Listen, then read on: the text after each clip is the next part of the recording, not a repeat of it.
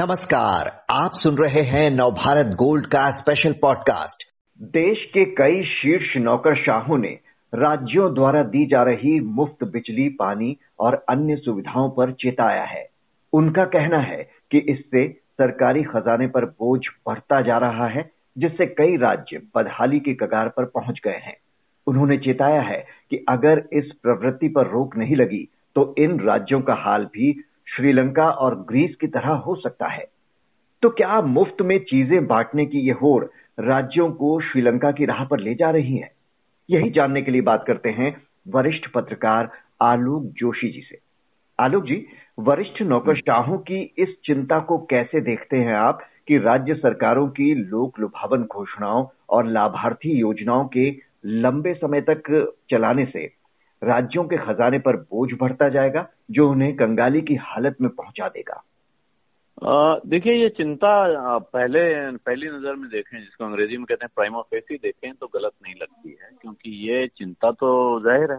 कि सरकारें अगर कमाएंगी नहीं और बांटती रहेंगी, और जो वो बांट रही हैं, सबसे बड़ी बात यह है कि ये जो पैसा जा रहा है ये कहाँ जा रहा है।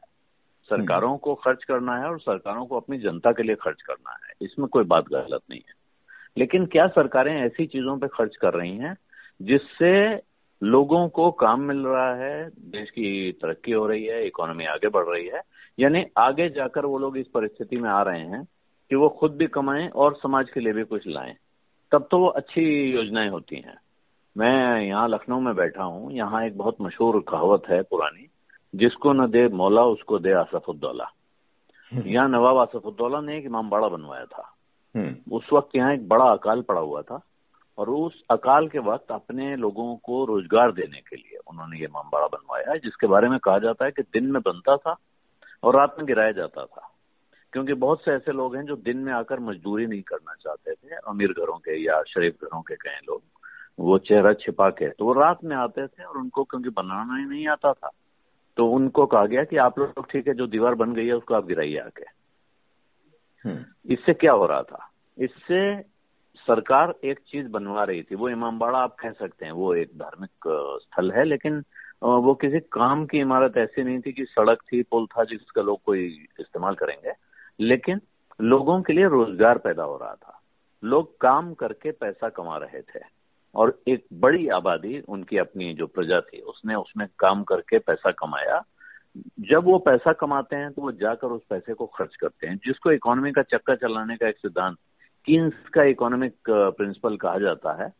कि जब आप लोगों को ऐसे काम में लगा देते हैं, और खास तौर पे गरीब तबके के लोगों को जिनके पास बचत का कॉन्सेप्ट नहीं होता है,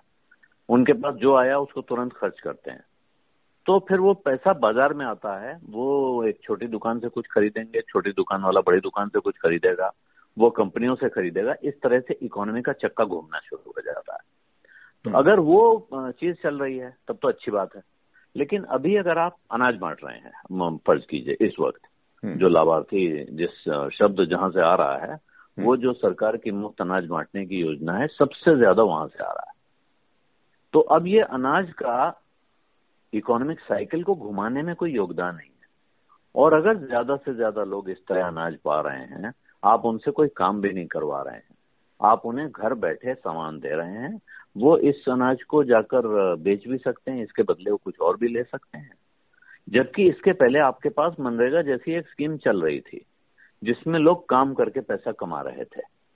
तो राज्यों को लेके ये चिंता उठाई गई है, लेकिन राज्य देखिए आंध्र प्रदेश, उत्तर प्रदेश, बिहार, पंजाब, पश्चिम बंगाल और गुजरात है, तो और इन पे बड़े बड़े कर्जे हैं। उत्तर प्रदेश पे साढ़े छह लाख करोड़ रुपए का कर्ज है, आंध्र प्रदेश पे लगभग चार लाख करोड़ का कर्जा है, पश्चिम बंगाल पर साढ़े पांच लाख करोड़, गुजरात पे भी पांच लाख करोड़। तो ये जो कर्ज हैं, इनके साथ आज की परिस्थिति में राज्यों के पास कमाई का कोई साधन बचा नहीं है। जब जीएसटी आने के बाद से, पहले राज्यों का अपना सेल्स टैक्स होता था, चुंगी होती थी, तमाम तरह के कमाई के रास्ते थे। अब जीएसटी के बाद उस जीएसटी में से हिस्सा मिलना है राज्यों को, जिससे वो खर्चा कर सकते हैं। सिर्फ इसीलिए लंबे समय से आप देखते होंगे कि शराब और यानी अल्कोहल और पेट्रोल डीजल, इनको जीएसटी के दायरे में लाने का राज्य विरोध कर रहे हैं, और इसीलिए कोरोना के बाद सबसे पहले जो दुकानें खुली वो शराब की दुकानें थी, क्योंकि उनसे जो एक्साइज ड्यूटी मिलती है, उनसे जो कमाई होती है, वो वैट मिलता है वो सीधे राज्य सरकारों के खाते में आता है, और ये इस वक्त राज्य सरकारों की कमाई का बहुत बड़ा जरिया बना हुआ है। तो आप अगर कोई ऐसी चीज बांट रहे हैं जिससे रोजगार बढ़ता है, अब लैपटॉप को लेके ये सवाल उठ सकता है कि लैपटॉप से रोजगार होगा कि नहीं होगा, या साइकिल से या स्कूटी से रोजगार होगा या नहीं होगा, इसके तर्क दिए जा सकते हैं। लेकिन अगर आप उस तर्क को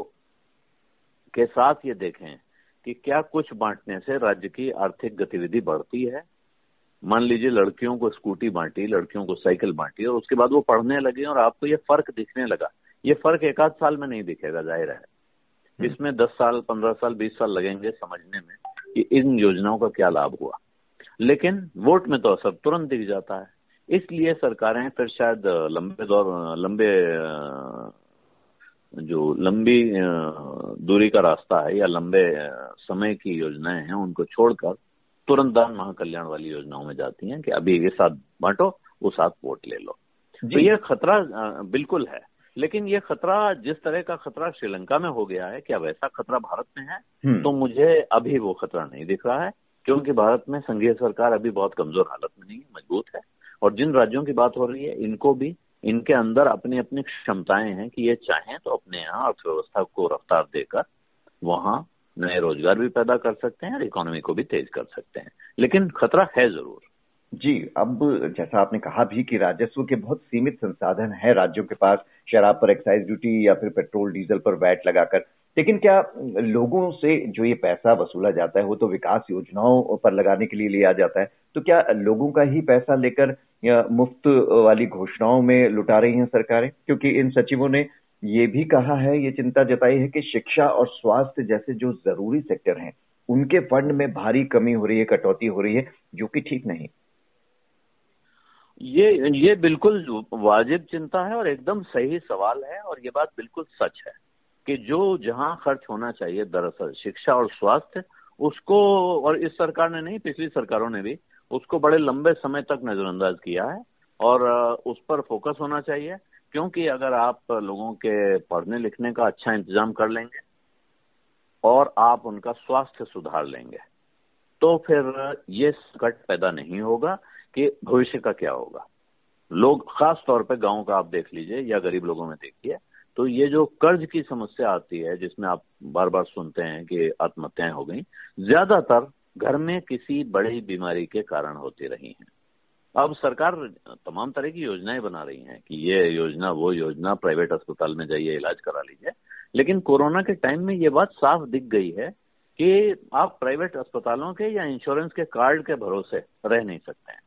आपको सरकारी अस्पतालों का, अच्छे छोटे सरकारी अस्पतालों का एक बड़ा भारी नेटवर्क चाहिए जो बेसिक बीमारियों का इलाज कर सके।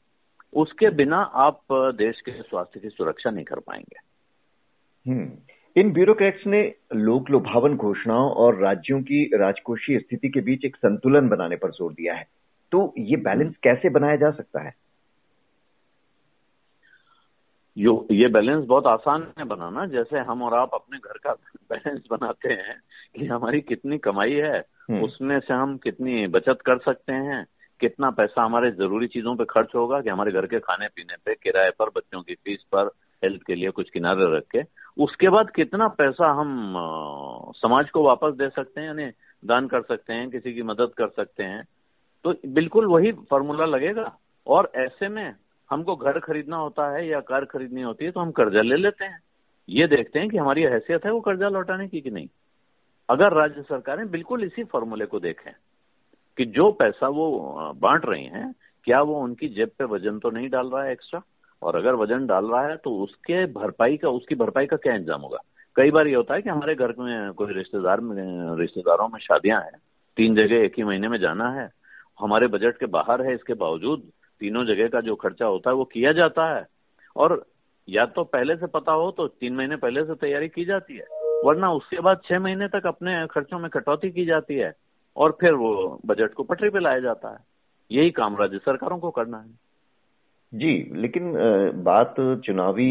वादों और ये फ्रीबीज तक ही रहती तो ठीक, लेकिन अब तो पुरानी पेंशन व्यवस्था की तरफ भी राज्य लौट रहे हैं। राजस्थान और छत्तीसगढ़ ये इस पर लौटने की बात कर चुके हैं, इस पर भी इन्होंने चिंता जताई है, इसे आप कैसे देख रहे हैं? ये जो पुरानी पेंशन योजना है और नई पेंशन योजना है, इसमें गड़बड़ी, जो सबसे बड़ी गड़बड़ी ये हुई है, जिस वक्त नई पेंशन योजना लाई गई है उस वक्त उसको ठीक से समझाया नहीं गया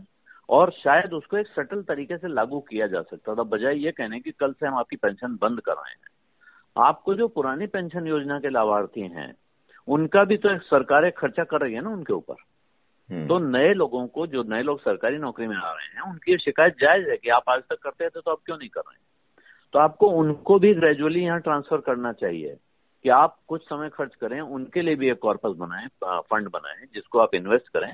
और शुरू के सालों में जिन लोगों ने एनपीएस में इन्वेस्ट किया है, मैं व्यक्तिगत तौर पर जानता हूँ, उनको बहुत अच्छा फायदा और बहुत अच्छा रिटर्न मिला है, क्योंकि वो जहाँ पैसा लगा रहे हैं एनपीएस के फंड, वो अच्छा रिटर्न देने वाले माध्यम हैं, वो अच्छी जगहों पे लगा रहे हैं। तो सरकार इसको यूं दिखाती है कि नहीं, हम आपकी तनख्वाह में से काट रहे हैं जो प्राइवेट सेक्टर करता था। इसके बजाय अगर सरकार, जैसे वो खुद पुराने समय में पेंशन का इंतजाम करती थी, वो ये कर्मचारियों से कहने के बजाय कि हम आपको एक नई पेंशन स्कीम दे रहे हैं, ये बैकएंड की समस्या है ना, कि आपको बैकएंड पे इसका इंतजाम करना था, आपको इसको फ्रंट एंड पे बताने की जरूरत नहीं थी कि आपके लिए हमने एक नई पेंशन स्कीम का इंतजाम कर दिया है। आप अगर उनसे ये बात नहीं कहते कि आपकी तनख्वाह से कटेगी और आपको मिलेगी, आप फंड बनाते, जब ये चलना शुरू हो जाता, कुछ लोगों को आधा करते, कुछ धीरे धीरे बीस परसेंट, पच्चीस परसेंट, तीस परसेंट करके बढ़ाते जाते कि इतना कॉम्पोनेंट अब इस फंड से आएगा और इतना कॉम्पोनेंट सरकार देगी। तो मुझे लगता है समझाने में बड़ी समस्या हुई है और यही वजह है कि अब लोग दबाव बना रहे हैं कि पुरानी पेंशन स्कीम लागू की जाए। पुरानी पेंशन स्कीम भी अगर सरकार को लागू करनी है तो सरकार को अपने पास अब ऐसा फंड बनाना चाहिए जिसको वो बाजार में लगाए और जिसके फंड के आ, से आने वाले जो डिविडेंड आए या जो रिटर्न आए उससे वो पेंशन बांटे। तो दरअसल इलाज एक ही है, आप कान इधर से पकड़ें या उधर से पकड़ें, इसका सवाल है जी। बहरहाल जो बात ब्यूरोक्रेट्स कह रहे हैं, सुप्रीम कोर्ट भी चुनावों के दौरान इन फ्रीबीज पर अपनी चिंता जता चुका है, लेकिन उसके बावजूद लोगों को लुभाने की ये होड़ तो निरंतर जारी है। देखना होगा कि ये कहाँ तक जाकर रुकती है। आलोक जोशी जी, बहुत बहुत शुक्रिया आपका।